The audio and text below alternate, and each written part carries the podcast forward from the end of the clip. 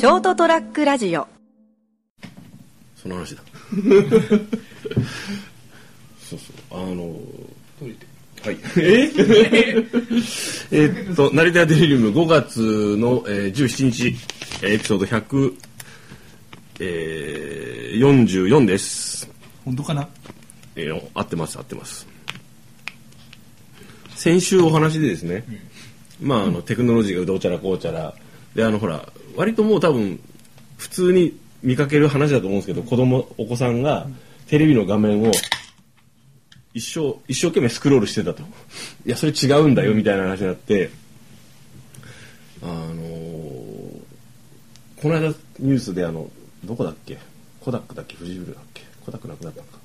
あのー、白黒フィルムがついにもう発売を中止するとでその現像とかのサービスもなくなってしまうという現像のサービスは分かんないですけどとりあえずあの白黒フィルムなくすよっていう話があったんですよね。まあもうすでに多分マーケットとしてマーケット多分企業としてそれを生産して維持していくだけのもうマーケットがないんだろうな利用者がっていう。まあもう半分ボランティアというかサービスに特化した話ですよね。そうそうそう、うん、で多分ねなんかまた復帰する時もあると思うんですよ。あのインスタントカメラ。はいはいはい。映るんですとかいうやつですね。あじゃなくてえっとポポラロイド。ポラロイド。うん。ポラロイドもすぐじーって出てくるやつうんポラロイドとかも結局スマホが普及してもうあの写真はもうスマホで撮る人が大半でしょ、もうほぼほぼもう僕もポラロイドとか見たことがないですからね。何を言ってるんだ。でもポラロイドって結構需要があるじゃん、えあの物体としてその例えばさよくチェ,、まあ、チェキっていう話になってるけどね今ね、例えばなんかこうそういうタレント的な人たちののグッズすぐ作れるグッズみたいな扱いになってるじゃないですか、そういう形で活用されたりあのなんていうんですかスマホで写真が撮れて共有できるけど物質としてその例えばその友達と一緒に撮って、記念に持っとく的なものとしては存在してるわけですよね。本来のポラロイドとしての撮った写真がすぐ見れるとかいう多分昔は多分あと写りをとか絵を確認するためにポラロイドで撮って見てたとかそういう使われ方が変わってくるわけじゃないですかで CD とかもあのー今はだからほぼほぼグッズとして売られてるような感じじゃないですか。まあそうですね。うん。収集癖のある方々が。そうそうそう。収集癖って。なんか、悪い方に言ったな。だからあの、形としてなくなっていくけども、違う形で、あの利用のされ方で、あの復活するパターンもあるんじゃないかなと思うことです。最近カセットテープが意外とそれに近いじゃないですか。まあ、未だに販売されてるってことは需要があるってことですからね。あとなんかあのカセットテープの音色で聴けるアプリとかえ。あるらしいです。だからあのー、もうだからテクノロジーとして発展する途中で消えていったはずのそのノイズがあるがゆえにそこに味わいを求めるみたいな認めることがあの多いっていう。だからレコードの味わいがいいとか。ポンドシートとか。うん。そうそうだから。あのそのシそのシートってもうだいぶ通じなくなってますね多分ね。そのシート。ってビデオテープがビデオテープって疑問形で聞かれるからね。ということはいずれ 3D 技術の発展系として赤と赤あのなんだっけ？緑のメガネが。再販される時だからあの視覚表現とか聴覚で聞くものって、その時のあのノスタルジーとともに蘇ったりするからあの技術が発展し発達してクリアになってリアルに近づけば近づくほど 4K8K ねとかいうほど昔のブラウン管の画像が懐かしいから昔のブラウン管の画像っぽく見れますとか、えっと、昔の AM ラジオの音質で聞くことができます、まあ、多分もうあるんだろうけどなんかそういうこうなんかあの例えば電気自動車とか音しないじゃないですか。あれをあのあえて 車の音させる車のエンジン音させる。エンジン音を楽しめるようなあの仕様にしてあります。特別仕様ですとか。それがなんか多分オプションでついたりとかね。カスタマイズでなんかあのちゃんと法律の範囲適用範囲内であの音音音が車内でするとかですね。だだって音の車内でブンうんうんってする分って別に問題ないじゃないですか。あ俺前車がターボになるっていうアプリ持ってたよ すごいんだよ、はいアクセル踏んだらふーんキューンって言ってちょっとアクセル踏んだらプシューって言うんだよターボのブースト音がするアプリ持ってたよあ、もうすでにあります、ありますね、やっぱりね、じゃあ。な なんか多分あの、音に、あの記憶が寄ってるじゃないですか。記憶とともに蘇ったりする音ってあるじゃないですか。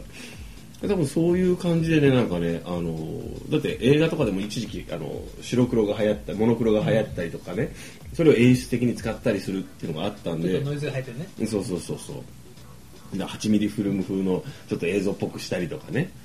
あれが今にして分かってるかどうかだよね。あのノイズが。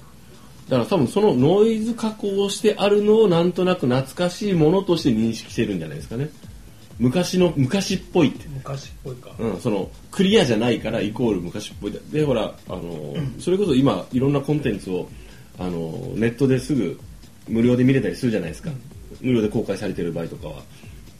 でそれで見て昔の映画だからあこんな感じなのかとか。あ特に有名な作品になるとやっぱりあのちょっと好きあの映画をマニアックにマニアックではないけどあの深掘りして見る人とかだったら巨匠と言われる方の、ね、数々の作品見たりするじゃない。ですか黒沢そうそう。あだから昔の映画ってのはこういう感じなんだなフィルムだなとかあのいう感じで見ると思うんでなんかこうそういう風に多分して例えば見るサービスってもうあるんかな。今のところまだないのかなありそうですけどね。まあ、そのうち DVD のメニューに出るんですか80年代風70年代あ風ー例えばあの60 70年代のテレビテレビ家庭のテレビで見るあの映画風にするとかね。だってほら今インスタとかで、うん。あれ加工できるでしょ、はいはい。写真、うん。そしたらほらなんかねうん。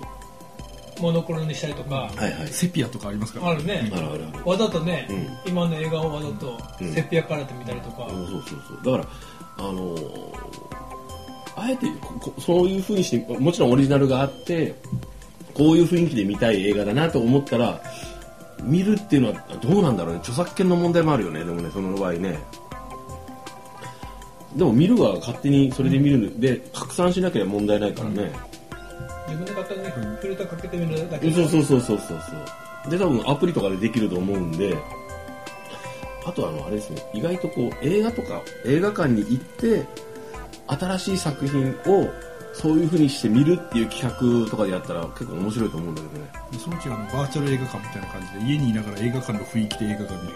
それ結構ないと その VR とかいやいでやそうそうそう、んなんていうんですかね。あのただ単に画面が大きいとあか映画館で見てる感じ。見てる感じ。であのちょっと斜め前であの映画始まる前で暗くなってるんで携帯パカパカ携帯でスマホ見てるやつがいて明るでで下打ちして見るとかなんか隣のやつがポップコーンガタガタガタガタやってるとか。目の前でこうカップルがイチャイチャしながらね、映画を見らずになんか別なことをしてるシーンとかね。とかネタバレの話してるやつとか。あのそういう意味でのだからあの静かにす静かに通常で見るパターンとプラスあのなんていうのあの映画館にいるマナー違反者を何人か追加するっていうこう選んでで自分だけがちゃんと最後まで見るでエンディングの頃にちょちょうど斜め前のやつがガタッと立ち上がってまだお前エンドロール出てるだろって。いうこうなんかこう正しい自分が正しい映画マナーをあの見る人として見れるっていう。観客は何人しますか？と マナーの割合は。いい？50悪い？80ぐらいいいですよね。あとはあのほらこのよくあの最近あの大音響であの絶叫あの声を出してありましたね。ゴジラになりましたね、うん、それ。なんかなんか結構あるらしいんですよ、このえーみんなで騒いでみようっていう企画。それをやってくれるアプリ、うん、だから結構あのそれだったらこう自分家でそれに参加できない人も自分家でこう一人ね部屋の中でね大声でわーって言いながらみんなと楽しんでるような寂しいなおい。ますますこう閉鎖感というか引きこもりがこう。わかるでしょ来るよ 問題あるかな。浩司君大丈夫？規制がするんですけど。怖いね。いやでもなんかまあほら今あのなんだっけ。ライブライブビューイングとかあるじゃないですか、あのスレあのスポーツだけじゃなくてコンサートとかも。あれをさらにこう推し進めてね家庭で楽しめるっていうライブビューインライブってでも究極のアナログですからね。まあでもほらなんか言ってたけどあの大きい会場のうん。ライブとかだと実質あのあの見えないじゃないですか、だったらもうあの映画館でライブでよくねっていう。あでもそんなんありますよ。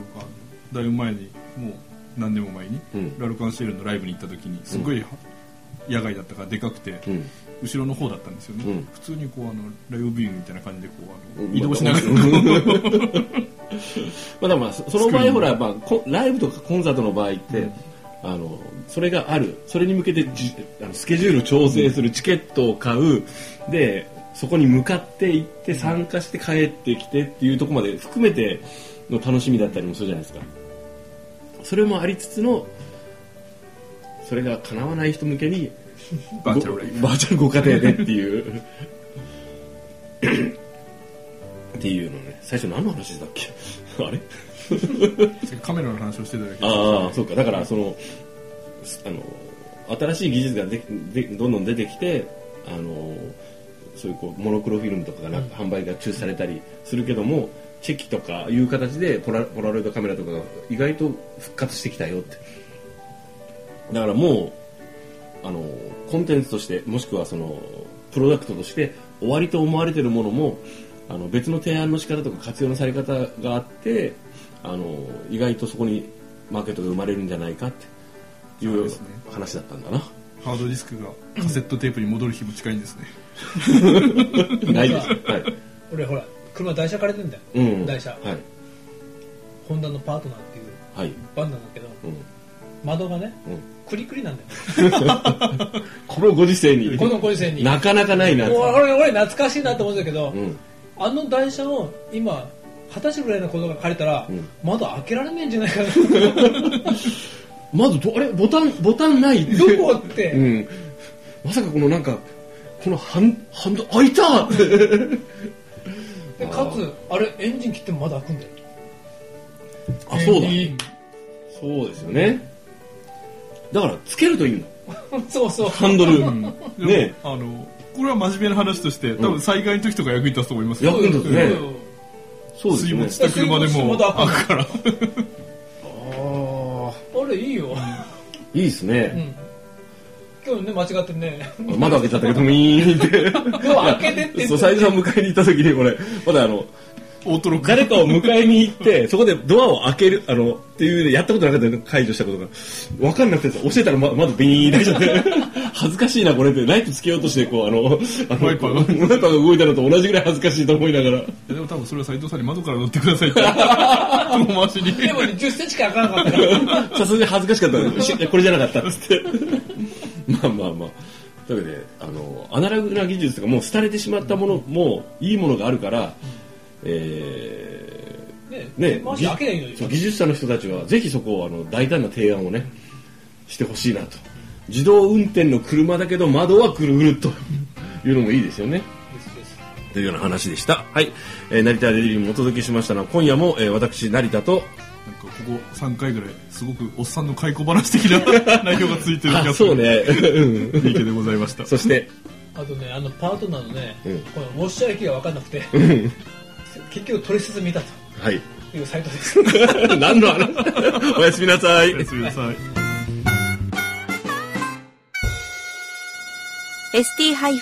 ST-radio.com ショートトラックラジオ